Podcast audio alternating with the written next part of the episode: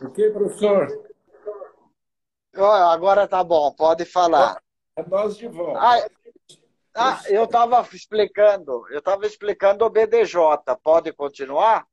Sim, sim, foi fantástico. Uma revista maravilhosa que deu um destaque não apenas para nós, pesquisadores, mas mostrou o que era feito aqui no Brasil lá fora. E isso foi muito importante para todos nós, o brasileiro. Exato, eu estava explicando para o Barleta essa pergunta dele. O problema é que eu falei, audácia, coragem e ignorância. Nós estávamos numa reunião, eu, Manuel, o Paulo Sac, o professor Geraldo, e havia um problema de falta de revista. Nós falamos para o Geraldo, que já tinha sido editor de uma revista, vamos fundar uma revista? E ele me disse o seguinte, só se for em inglês. Eu falei, truco, aceito, topo. Bom, mas daí a revista existir era uma história grande. Aí eu fui atrás do Brazilian Medical Journal, acho que chama isso, na medicina, e o professor Green, que tomava conta disso, ele me apresentou a mulher dele, que era a doutora Eletra, que fazia toda a versão em inglês para os médicos. Ela falou, não posso fazer, mas indico a minha amiga, Sara Marquezan, e que ficou com a gente trabalhando há mais de 20 anos, tá? E aí nós fizemos a primeira revista com apoio do Poxon, que era um diretor da 3M, um americano, que viu o nosso trabalho, topou a parada e apoiou a gráfica dele fazendo a revista para a gente.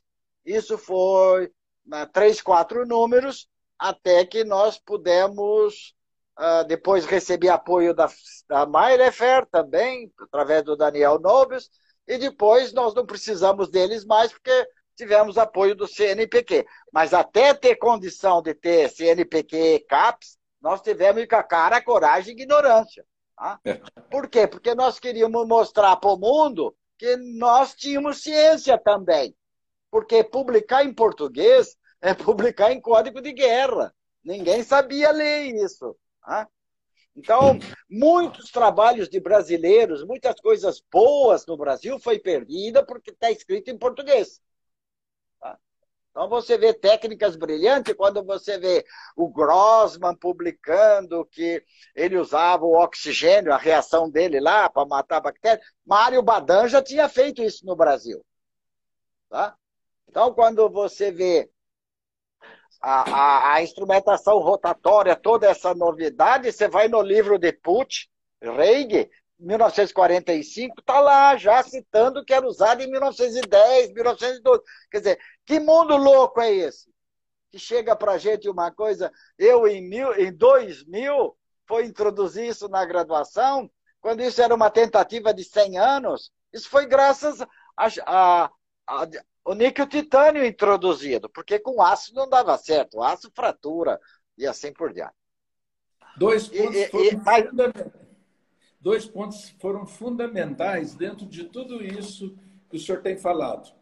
Esse espírito revolucionário e esse espírito de criatividade que o pesquisador tem que ter. E nós aprendemos muito a estruturação de um laboratório, a estruturação de uma revista.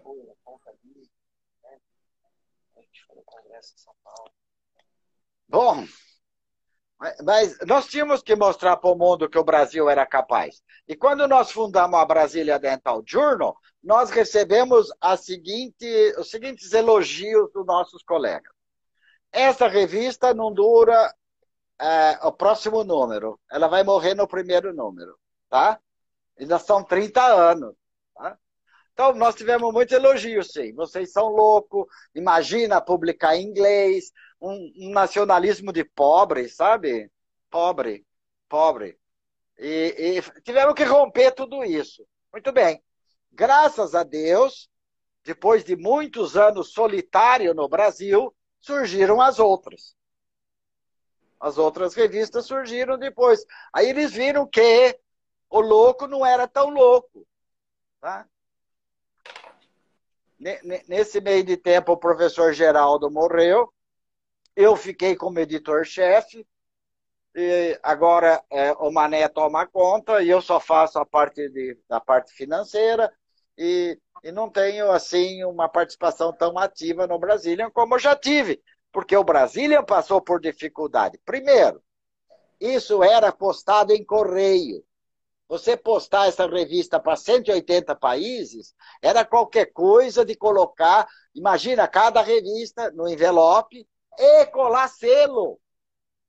Porque não tinha máquina onde passar a revista. Então você tinha que pôr, comprava aquele mundaréu de selo, todo mundo participava no laboratório colando o selo para você mandar o mundo todo. E a revista para o Japão, para a Ásia, custava muito caro. Então o nosso orçamento era assim. O que eu gastava de gráfica era menos do que eu gastava de correio. Mas isso evoluiu. Aí hoje nós estamos livres de gráfica, ok? Porque é tudo online. E nós estamos livres de correio, tá? Então o mundo mudou. Nesses 30 anos teve uma mudança brutal. Mas o importante foi a... Como? E o mundo pôde ler os trabalhos dos brasileiros, pôde ler os trabalhos que são publicados no Brasília Dental Journal. Hoje o senhor 14.912 ações. Um número expressivo de citações. Quase 15 mil.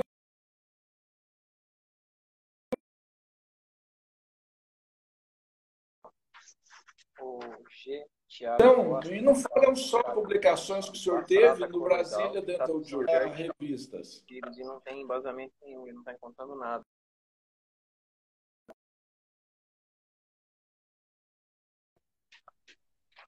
Como, Estrela, por favor, repete que eu não ouvi. De citações do que o senhor contribuiu.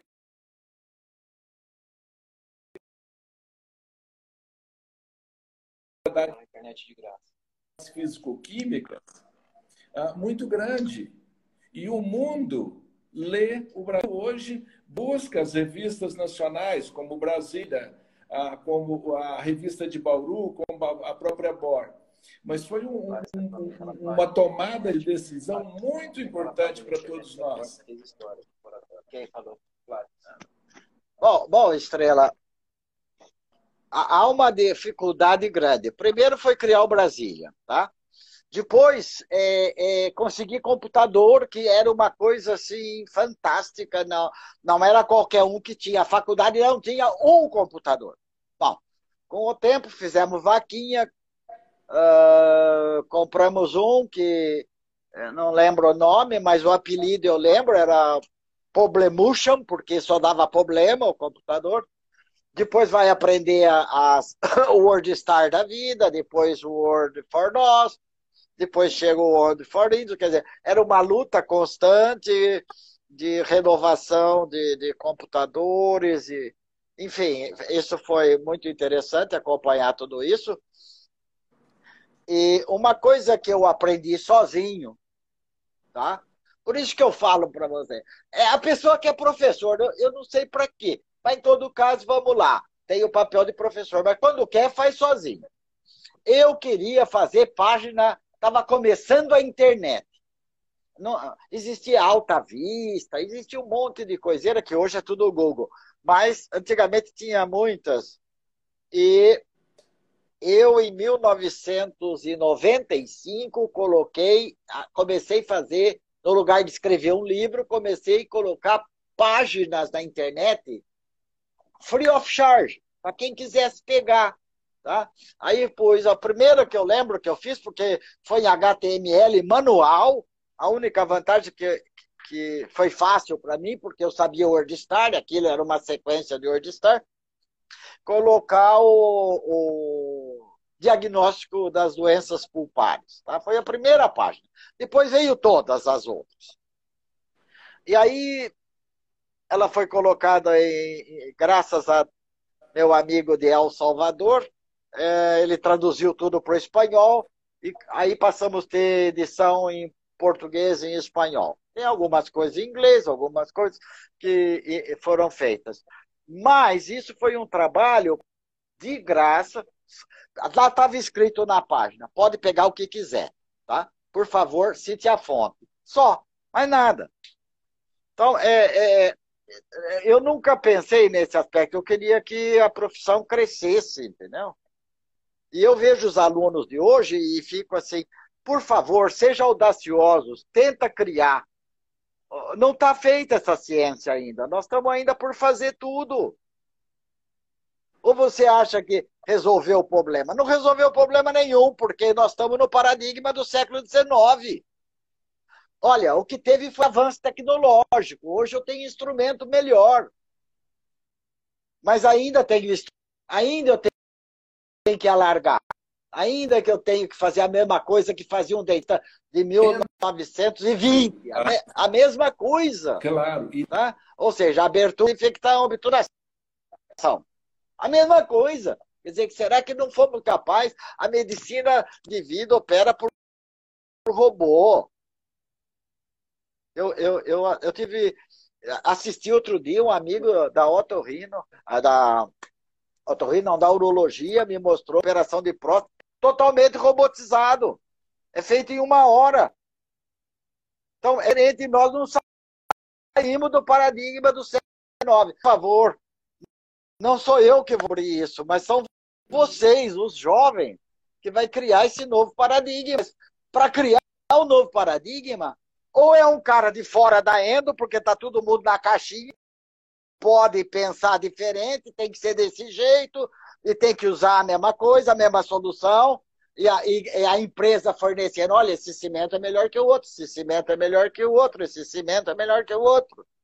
E hoje, por incrível que pareça, aliás, foi até o Capelli que mandou, uma solução aqui de Ribeirão Preto, que você abre a latinha e... vaporiza com prata coloidal, micropartícula de prata, como se fosse uma grande invenção. Tecnologicamente, sim, mas a prata sempre foi antimicrobiana. Sempre! Gente, século XIX está aí mostrando tudo para gente, e vocês estão achando que é novidade. Entendeu? O mesmo parece, professor, que o hipoclorito é uma grande novidade. O hipoclorito é da época do... Pá, como diz os gaúchos, meus amigos gaúchos. Pátê, hipoclorito é de 1792, água de Javeli, tá? Depois passou para purificar o melhor, chegou no licor de La Barraque, em 1820, foi usado em todas as guerras, em 1914, Dakin. Dakin era um químico trabalhando nos hospitais da Inglaterra, verificou que aquilo curava, mas a ferida não sarava, não cicatrizava. Então, o que ele fez? Reduziu o pH, tá? Colocando ácido bórico. Esse assunto, para mim, eu li o original disso tudo. Eu não fiz copy-cola. No meu tempo, não tinha copy-cola. Eu tinha que ler o trabalho. Dá para entender isso? Quando o Nygaard Ostby criou o EDTA, introduziu o EDTA, eu li o original. Tá? E até hoje as pessoas ficam confusas. Ó, hoje vocês não sabem química e não sabem microbiologia. Tá? É isso daí. Então, veja, a nossa ciência é baseada nessa química. Precisa saber. Então, o indivíduo fala assim, só usa hipoclorito. O analfabeto só sabe isso. Aí, pergunta, paciente alérgico a isso, o que você faz? Ele não sabe. Ele não sabe que existe trocentas soluções irrigantes. Não, ele só acha isso, entendeu? Então ficou tudo carimbado. E dentro das novas tecnologias, saímos aí da radiografia periapical para contarmos hoje com o exame de tomografia computadorizada de feixe cônico. E mesmo dentro da tomografia, eu mostrei para essa semana aí um processo fotorrealístico, que nós vamos poder, uma oportunidade diferente e o meu impacto na clínica com o Advia. Oh, olha, tecnologias. Que é? Que tem? Tá, porcaria agora. Bom, Estrela, vamos lá, vamos por parte nisso. Eu fui professor de radiologia e semiologia. Na radiologia, puta, foi um grande avanço. Do nada, que você não enxergava, para a radiologia. Foi um grande avanço. Não resta dúvida, porque quando o Calahan criou toda a endodontia, ele usava a técnica do AI. Tá? Tinha que passar o forame para o cara falar AI, para você achar que estava no forame. Bom, a radiologia ajudou. O problema do desenvolvimento das outras técnicas, por exemplo, captura da imagem sem o filme radiográfico, era uma necessidade da Guerra Fria. Havia o problema de guerra nuclear. Se tivesse uma guerra nuclear, não teria filme. Esses filmes seriam todos velados. Então a própria Kodak, esse povo todo, desenvolveu como captar imagem. Muito bom.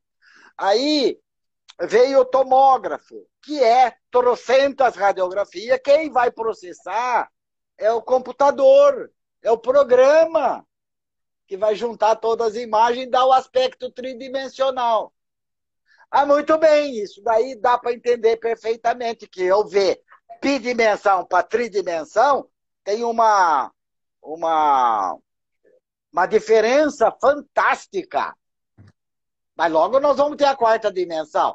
Eu não sei como vai ser. Tá, mas na terceira dimensão, é inegável que o tomógrafo é bom. É inegável.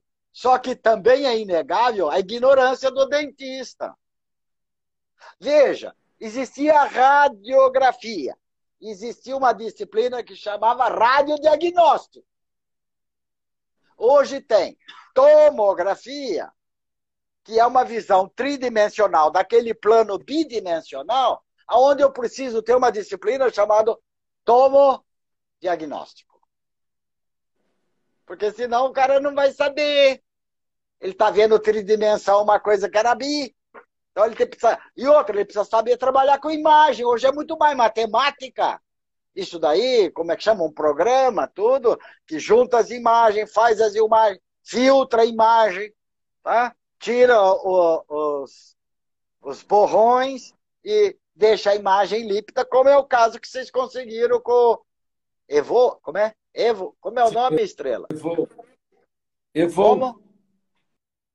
Evo. Evo. Então, que eu tive a oportunidade de ver ele limpar a imagem, fantástico. Então, é isso que nós precisamos, é esse desenvolvimento tecnológico, mas de forma que chega à população. Porque, por enquanto, está para uma elite. Não estou dizendo que está errado, mas começa assim, para depois ir servindo a todo mundo. Porque o raio-x, quando começou, era caríssimo. Aí, na década de 20, 30, 40, isso é tão importante que o dentista tem o raio-x. Ou tinha o nome do dentista escrito raio-x e alta rotação, quer dizer, diferenciava ele dos outros. Tá? Então, hoje é o tomógrafo, mas o que aconteceu com o raio-x e com a alta rotação? Barateou e assim por diante, entendeu? Então, bom, são armas, são instrumentos, são métodos, são auxiliares, exame auxiliar. Mas a clínica ainda é soberana. Tá? Então, veja, a medicina também tem muito arsenal hoje para descobrir uma doença, mas a clínica ainda é soberana. Então, eu acho que essas coisas o dentista tem que saber, tem que, se possível, ter. Mesma coisa, quando você compra um microscópio, você está comprando uma amplificação de visão. Ele sozinho fica no canto lá, entendeu? Mesma coisa, exatamente. Você pode ter um ponto fundamental. Mas deixa eu falar dessa prata coloidal.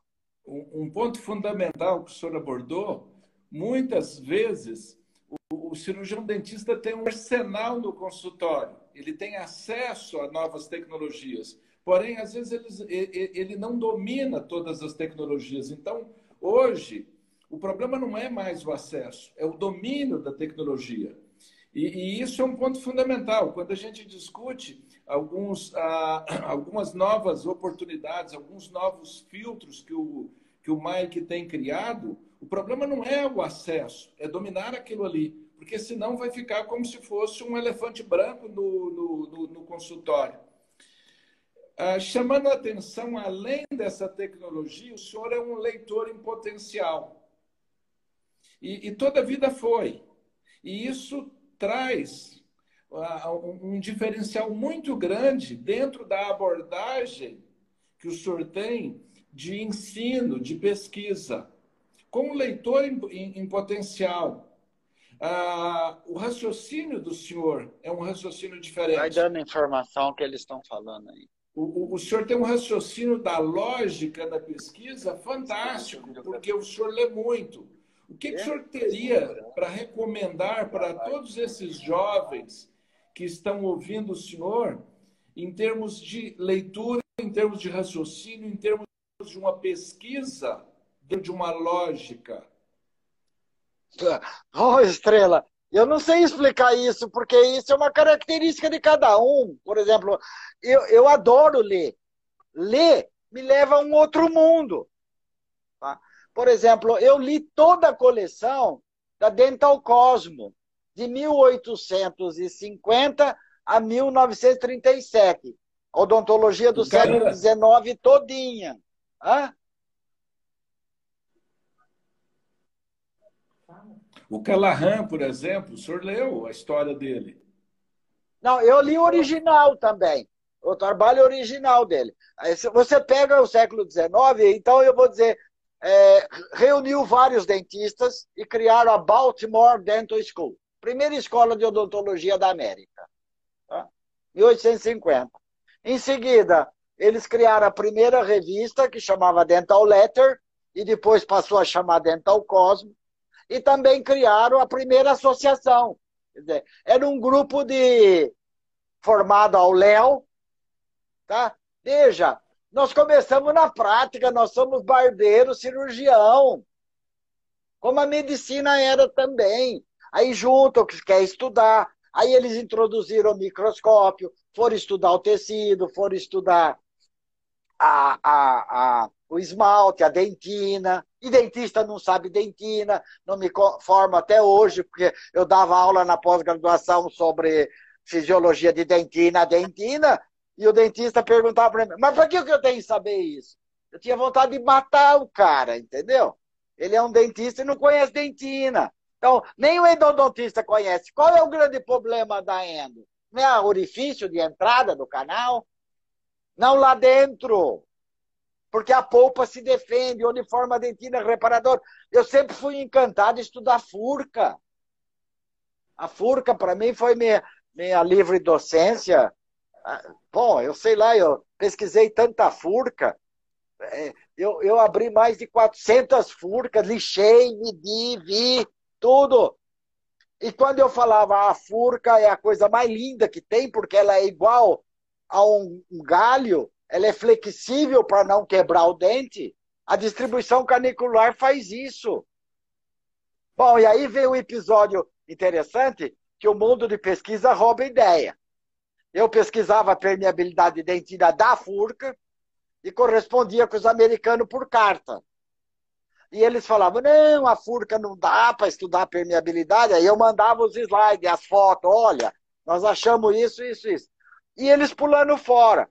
3 meses depois, ou 4 meses depois, eu vejo um trabalho deles de permeabilidade de dentina de furca desse mesmo grupo que não queria saber nada de furca. Então veja como se rouba a ideia fácil nesse mundo encantado de ciência. Bate! Para com isso. Não manda ou não fala nunca uma ideia. Que a turma rouba a ideia, entendeu? É um ambiente podre. Podre. Em detrimento. Quer dizer, veja, o Covid-19 está aí para mostrar tudo para vocês o que está acontecendo. Esse ano foi maravilhoso, esse ano é um ano sabático, está mostrando para a população, olha quanta hipocrisia nós temos. Tá? Nossa, credo, né? Professor, para os jovens, por exemplo, eu sou um entusiasta com endodontia, gosto muito, a profissão ela é muito boa, ela me deu o que eu tenho hoje de raciocínio, o que eu consegui alcançar foi dentro da endodontia, como o senhor também. Tá? Não, da prática, nós dá um larga-prato. O que nós poderíamos levar de informações e de recomendações para todos esses jovens que estão ouvindo essa história bonita que o senhor está contando aí? O que, que eles têm ainda de desafios pela frente para vencer e para serem bons profissionais? O que o senhor recomendaria para todos eles? Para ser bom profissional, precisa querer ser. Entendeu? Se a cara não quer ser, não vai ser nunca. Se ele não quer aprender, não vai aprender. Cientista não faz, bem. Nunca. Cientista nasce, não faz. Essa foi sempre meu lema. Não adianta você pegar um cara que não nasceu para a arte e enfiar na arte. Tá? Ele vai ser sempre medíocre. Sabe o que é medíocre? É medíocre. Está abaixo da média.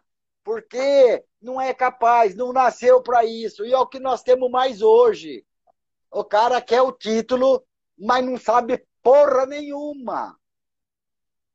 Título tem aí adoidado. E eu nunca vi ter tanto doutor, gente. Quer dizer, não é assim. Você não precisa de título nenhum para ser bom dentista. Você não precisa de título nenhum para ser um especialista. É só você querer. Porque, veja, no meu tempo não tinha escola para ensinar endo, a não ser na graduação, porcamente. Tá, aí nós vamos para a vida te ensina. Meus professores, não vou falar dos professores que me deram aula em faculdade. Tá, isso daí faz parte do ensino. Meus professores de endo foram Oscar Maisto, que era um livro que tinha, Grossman, era outro livro que tinha. O manual do Paiva, manual, nem livro não era, um brilhante brasileiro, Paiva, todo mundo conhece. Li aquele livrinho é um modo de dizer, mas que depois a história não continuou, do Mário Badan. Então o Brasil teve gente boa na história. Tá? Teve a turma do Rio Grande do Sul, muito bom também. O Milano era muito bom. Então, nós tivemos gente brilhante no Brasil. Teve o Dedeus no Brasil. Não sei se você tiver oportunidade de conhecer o professor. Claro. Muito bom. E nós tivemos gente de linha de top. De grandes clínicos, eu posso citar inúmeros. Tinha um aqui perto, chamado em São João da Boa Vista, tinha o Palmiro Ferrante. Ele morreu com 102 anos. Ele fazia endodontia com a técnica de diatermoeletrofulguração, que é uma técnica que provavelmente voltará, tá? Porque trabalha com hertz dentro do canal. E hoje nós sabemos quanto hertz uma bactéria morre, tá? Como vibra hertz do planeta. Então, são coisas que podem voltar. São completamente coisas diferentes, mas que o passado já sabia. Tá? E essa Wave One aí que eu fiquei encantado, porque era uma ideia que eu falava para o João Barbizan, eu falava, João, isso logo não vai existir, esses instrumentos mais. Ele falava, eu era louco. Aí hoje ele já está trabalhando com isso, entendeu? É um mundo encantado, é um mundo maravilhoso. Vocês não conseguem ver a beleza nas coisas? Não, é porque olha só. Tudo ainda não tinha, todas as pesquisas. Oh, o futuro da Endo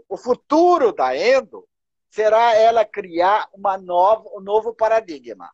Porque senão ela vai ficar só em função de indústria. A indústria vem e fala para você, filho, esse instrumento é melhor que esse. Mas a história é a mesma.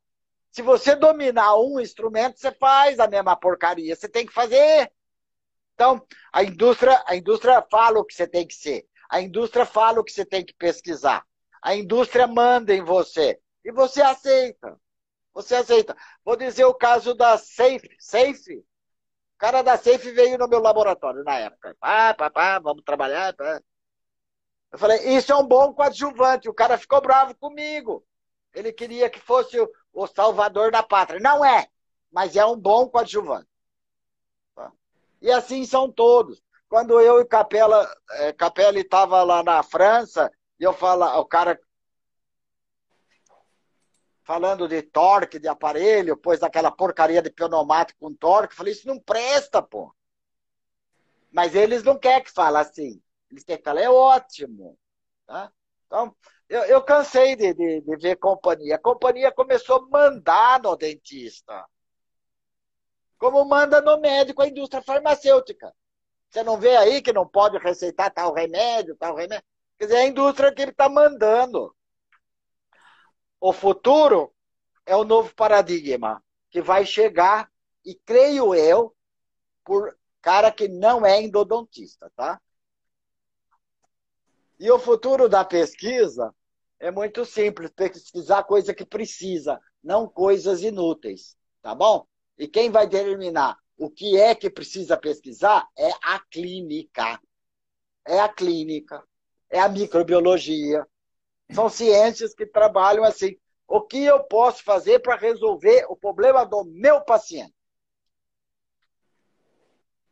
Inserção do rotatório na prefeitura. Fantástico, professor. Aí tem fantástico. Uma pergunta. Estrela, dá licença. Tem uma pergunta aqui dizendo o que eu acho da inserção do rotatório na prefeitura. Pelo amor de Deus, eu trabalhei no DIR 18 com 15 cidades... com 75 dentistas, eu e o Capelli ensinando esses caras a fazer rotatório. Isso há 20 anos atrás. E vai, ensina, ensina, e os caras aprendem, mas com uma resistência brutal. Tá, muito bom. Conseguimos fazer com que a prefeitura, de um lugar ou de outro, colocasse. Moral da história, roubaram os instrumentos, roubaram o contra-ângulo, e o serviço foi a merda em todo lugar. Ou seja, eu não sei quem é pior, se é o prefeito ou se é os dentistas. Bate! Cansei. Tá? Cansei. Tudo isso eu fiz. Trabalhamos de graça, nunca cobramos um tostão para ensinar ninguém. Todos os dentistas de prefeitura, demos curso gratuito, demos instrumento, demos tudo... com apoio das companhias que me davam os instrumentos, eu dava pro... Eles vinham e davam direto pro dentista. Olha, ganharam tudo. E o negócio foi para lado nenhum. Eu espero que o rotatório e oscilatório, sei lá, o mecanizado, não tenha discussão mais. Pelo amor de Deus, discutir isso é atrás de vida. Porque vocês querem continuar na manual? Ah, tem a dó. É coisa do passado, gente. Vocês querem voltar à máquina de escrever? Não dá, né? Não dá, seria o mesmo. Olha, tem muitas perguntas aqui de prata coloidal, vai atrás, dá certo, cimento de prata, ele é um antisséptico, até hoje foi, sempre foi... Biocerâmico nada mais é do que meu Deus, biocerâmica é os Portland. O nome é diferente, gente. A turma tira uma substância, põe outra, tira o bismuto, põe outra coisa. É tudo a mesma porcaria. Ah, ou seja, é um grande produto porque tem óxido de cálcio. Tudo que tiver óxido de cálcio é bom. Tudo que tiver prata é bom. Entendeu? Por quê? Porque são coisas biológicas. Funciona. O cimento de prata é usado desde 1927, que era o cimento de Rickert. Só que ele é tão radiopaco, porque ele tinha o biodo de bitimol, que é o aristol, então era muito gente radiopaco. Dois biodo, dois iodo, que já é alto peso molecular, e mais a prata, é um excelente cimento para você encobrir qualquer instrumento faturado dentro do canal. Pá, só vai achar em tomo, tá? Professor... Quem foi seu maior pupilo? Quem? Quem foi seu maior pupilo na endodontia? Não, uma pergunta, quem foi meu maior pupilo na endodontia? Todos. Veja, eu tenho sucesso. De professor tenho sucesso. Mário Zulo, o filho dele, o Arthur, tem o Capelli, tem o Fábio, tem a Melissa. Bom, se eu for falar, tem o Murgel. Quer mais sucesso que o Murgel aí? Hã? Mas quem que eu iniciei? Tanta gente? Hã? Não, tem muita gente, muito. Citar nome seria assim, eu precisava pegar... Não sei o quê, porque eu não guardo nada de memória, mas tem muita gente boa por aí. Meu Deus do céu. Não, que isso. Nossa. Legal. E acaba sendo importante porque, na realidade, as pessoas acabam se completando pelo número de discípulos e pela formação de recursos humanos. E o senhor contribuiu muito. Capelli lembrou Barbizan, João Barbizan. O senhor contribuiu muito, não apenas com as pesquisas do senhor, mas também na formação... Eu já falei do Barbizan. E a formação de recursos humanos é muito importante. O senhor deixou para nós. E nós ainda não temos um pouquinho mais de tempo. E conversando hoje com o senhor, hoje à tarde, o senhor falou muito no Paracelsus. Tá. É porque eu sigo o lema dele, entendeu? O lema dele é audácia, coragem e ignorância. Agora, essa ignorância precisa entender, porque senão o cara... Porque burro com iniciativa é um desastre, né? Não, não é nesse aspecto. Veja bem, toda vez que você dá atenção para os outros e essas outras pessoas te põem para baixo, esqueça, ignore. Porque toda vez que você... Se eu fosse seguir os outros para criar o Brasília, não teria criado o Brasília. Se eu fosse ver a opinião dos outros para introduzir o rotatório, não teria introduzido o rotatório. Se eu fosse ver a opinião dos outros para criar 3 laboratórios, como eu criei, não teria feito. Entendeu? Então, cuidado com quem você conversa, porque cara que desestimula não serve. É nesse aspecto que eu quero dizer a palavra ignorante. Ok? Existe muita... Bater papo é excelente, entendeu? Descompromissado como eu, que eu não tenho que responder a chefe nenhum, a universidade nenhuma. Eu só tenho que responder a mim mesmo, concorda? Claro, claro. Por isso que esse bate-papo ele é muito importante para aqueles que estão nos ouvindo e conhecendo a história da endodontia, conhecendo aonde o senhor caminhou, os desafios, as dificuldades e toda essa evolução, professor. Olha, Estrela, eu vou dizer uma coisa para você. Dificuldade eu nunca tive. Eu tive problemas, tá? Problemas a ser resolvido. Então, eu não vejo como dificuldade, eu vejo como problemas que eu tenho que resolver. E o maior problema nunca foi o aluno. Nunca. Eu não tive problema. Aliás, eu fui um professor extremamente severo, porque no meu tempo a gente tinha que formar pessoas capacitadas para a comunidade, esse era o espírito, e pessoas responsáveis. Mas problema não tive. Tá? Problema sempre é o professor. Dá para você entender? Você lembra que na tese do JBS, aí tese de titular dele no concurso.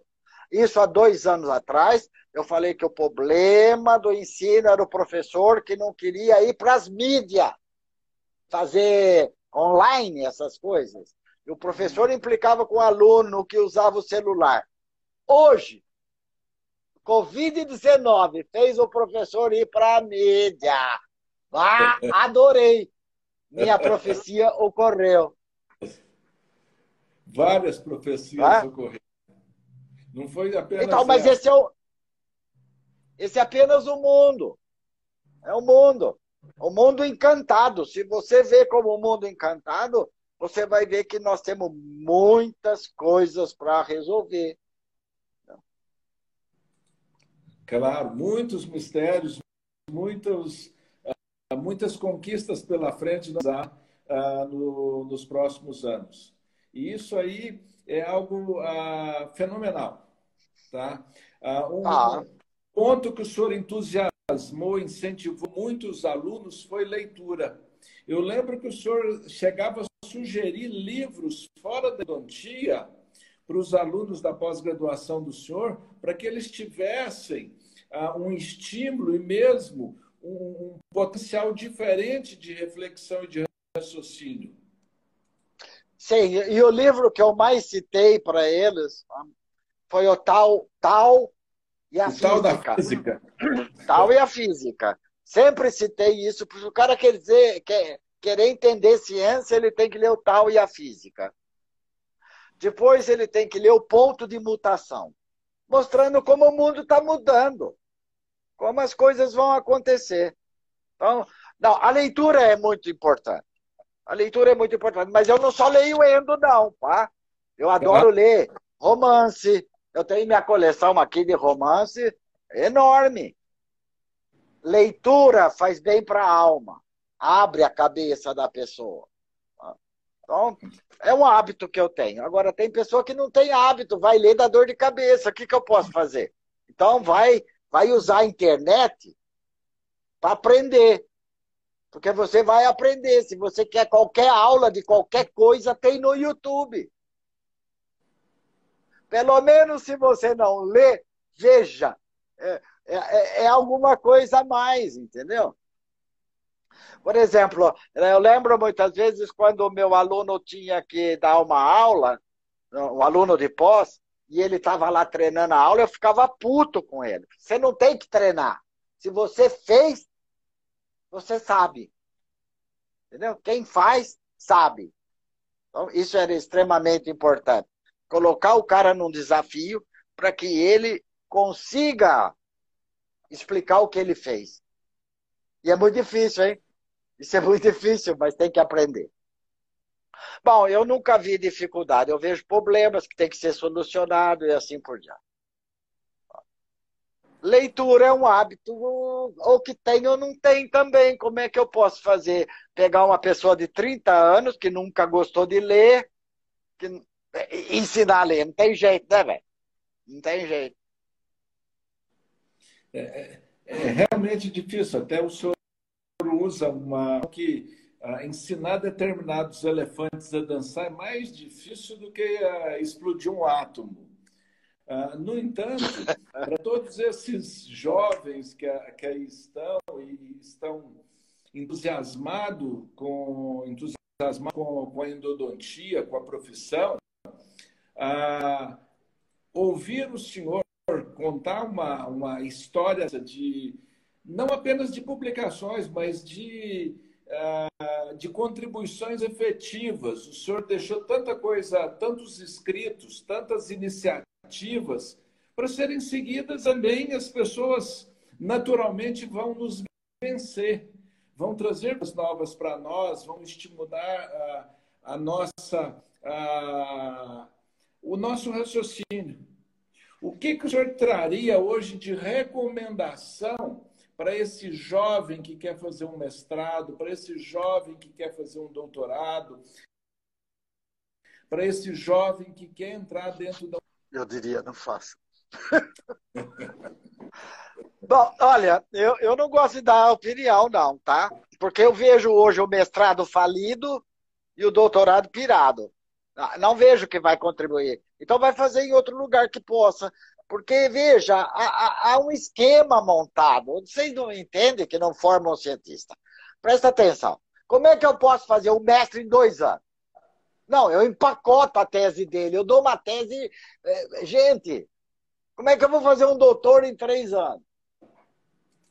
Ou seja, ele não vai criar nada. Eu não entendo essas coisas de formar um doutor em 3 anos e um mestre em 2. Não entendo. Porque eu gastei 5 anos para fazer o mestrado e 5 anos para fazer o doutorado. Porque eu queria aprender método. Não só o que eu ia usar na minha tese. Todos os possíveis. Então, vou dizer para você. Eu e o Manuel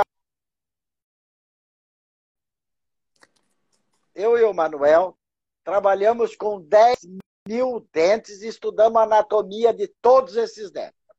Técnica de descalcificação, diafanização, para estudar a anatomia interna. 10.000 dentes. Não são 2 dentes. Tá? Muito bom. Os nossos achados estão publicados.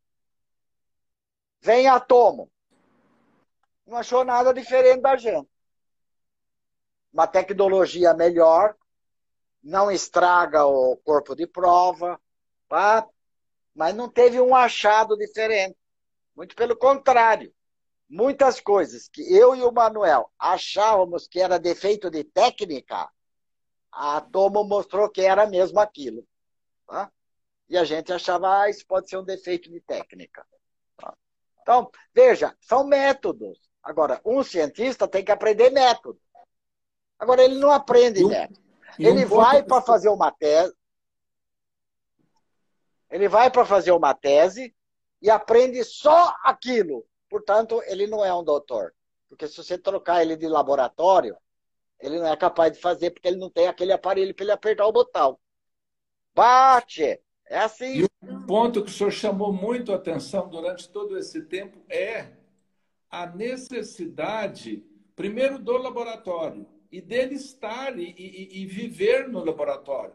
Uma coisa que nós discutimos muito e tivemos oportunidade de falar muito era justamente sobre método. Tem mais alguma pergunta? Receitas. Não. Aprender metodologias novas, aprender metodologias diferentes. E essas metodologias, elas acabam suscitando novos problemas. E aí vai se desenvolvendo. Então, desde a da formação do aluno ali no mestrado e no doutorado, a presença dele no laboratório é fundamental. E o senhor dava esse exemplo de uma presença constante no laboratório tentando buscar inovações. Estrela, um soldado vai à guerra sem arma? Não vai. E um cientista sem laboratório é um soldado sem arma. Exato. Como é que ele vai ser cientista se ele não tem um laboratório? Ah, me poupe, tá?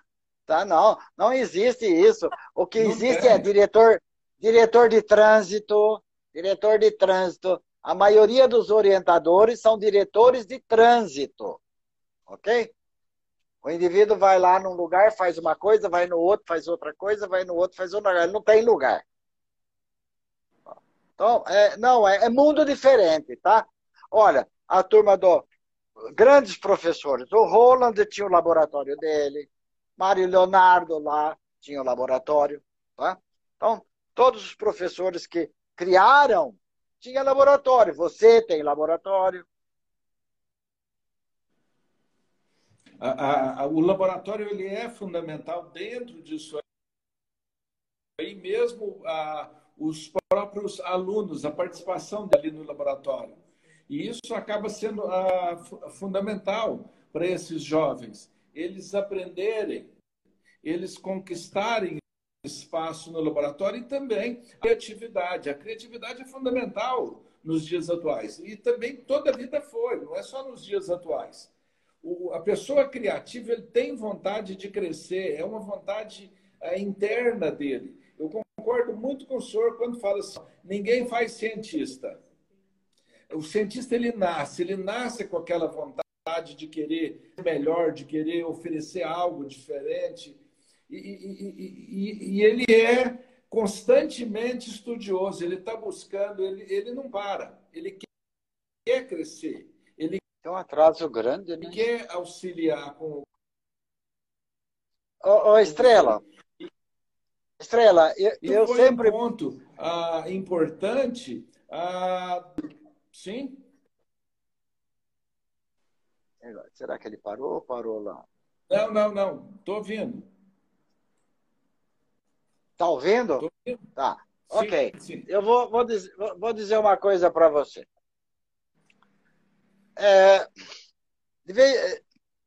Como é que eu posso explicar? Na verdade, chamava assim, Centro de Recuperação de Aluno Rejeitado. Era CRAR. Centro de Recuperação de Aluno Resertado. Esse era o nome, mas nunca foi oficial.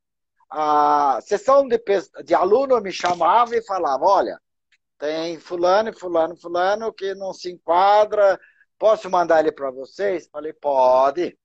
Então, eu tive vários, que hoje são professores em vários lugares do Brasil. Muito bem. O que acontece com um aluno nota 10? Nunca quis um aluno nota 10 trabalhando comigo. Porque ele é um aluno bitolado no sistema. Ele vai só responder o que o sistema quer. Credo. Então, o aluno rejeitado é o aluno...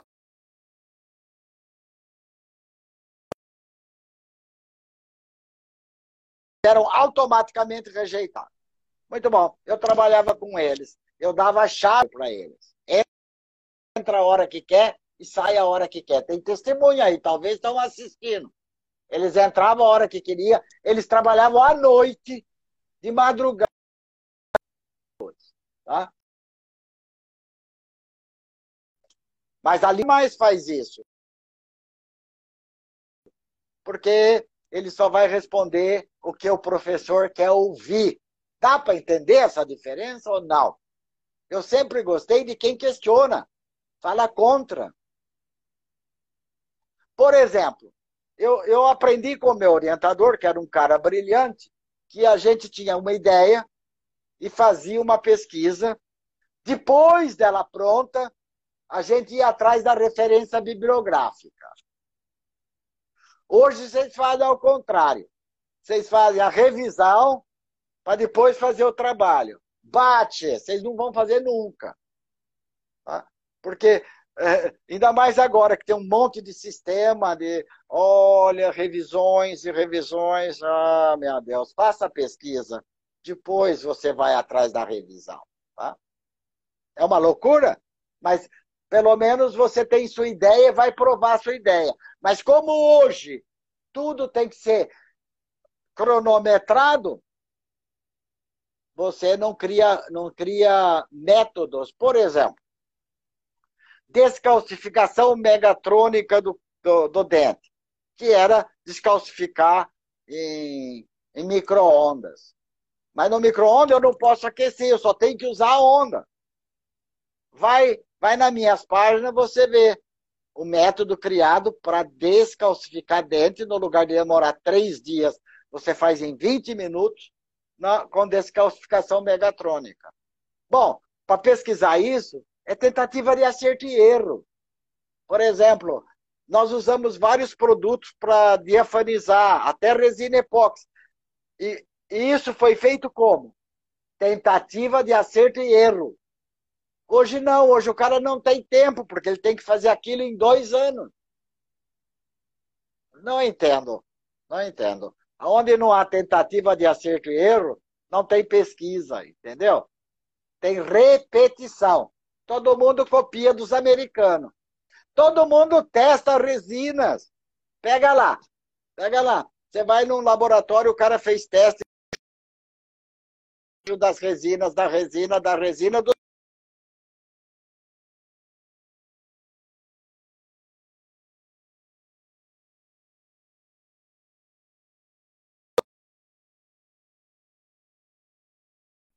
Os americanos estão muito importando com as suas pesquisas.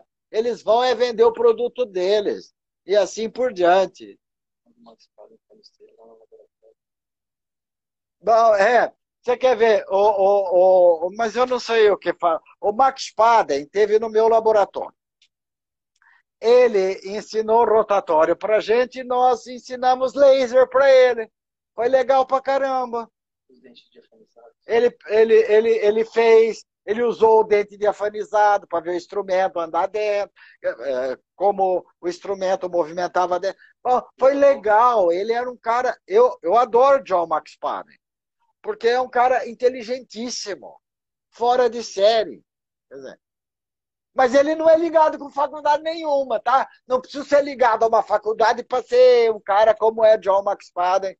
E eu poderia dizer, como é o Capelli hoje, porque se o Capelli tivesse da faculdade, estaria destruído, entendeu? Não, mas ele está criando a indústria dele.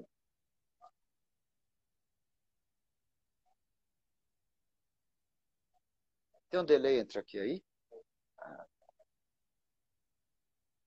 Eu não estou ouvindo a Estrela. Por quê?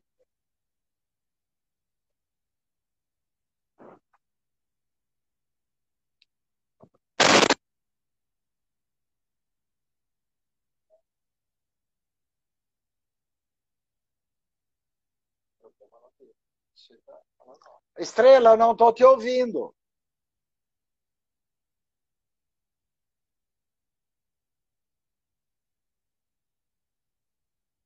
Sem som, já diagnosticaram também que está sem som.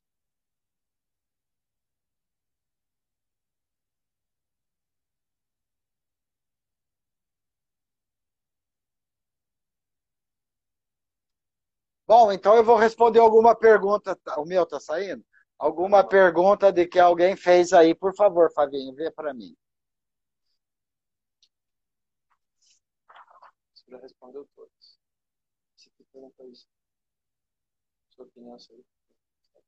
Bom, um perguntou minha opinião sobre revisão sistemática. Eu nunca fiz isso na minha vida, tá? Eu faço revisão daquilo que eu quero. Tá? Então, eu vou pesquisar cimento, obturador de canal. Eu vou pesquisar, fazer um levantamento sobre cimento, obturador de canal. O que tem na atualidade, o que eles estão usando, como está fazendo. E é isso.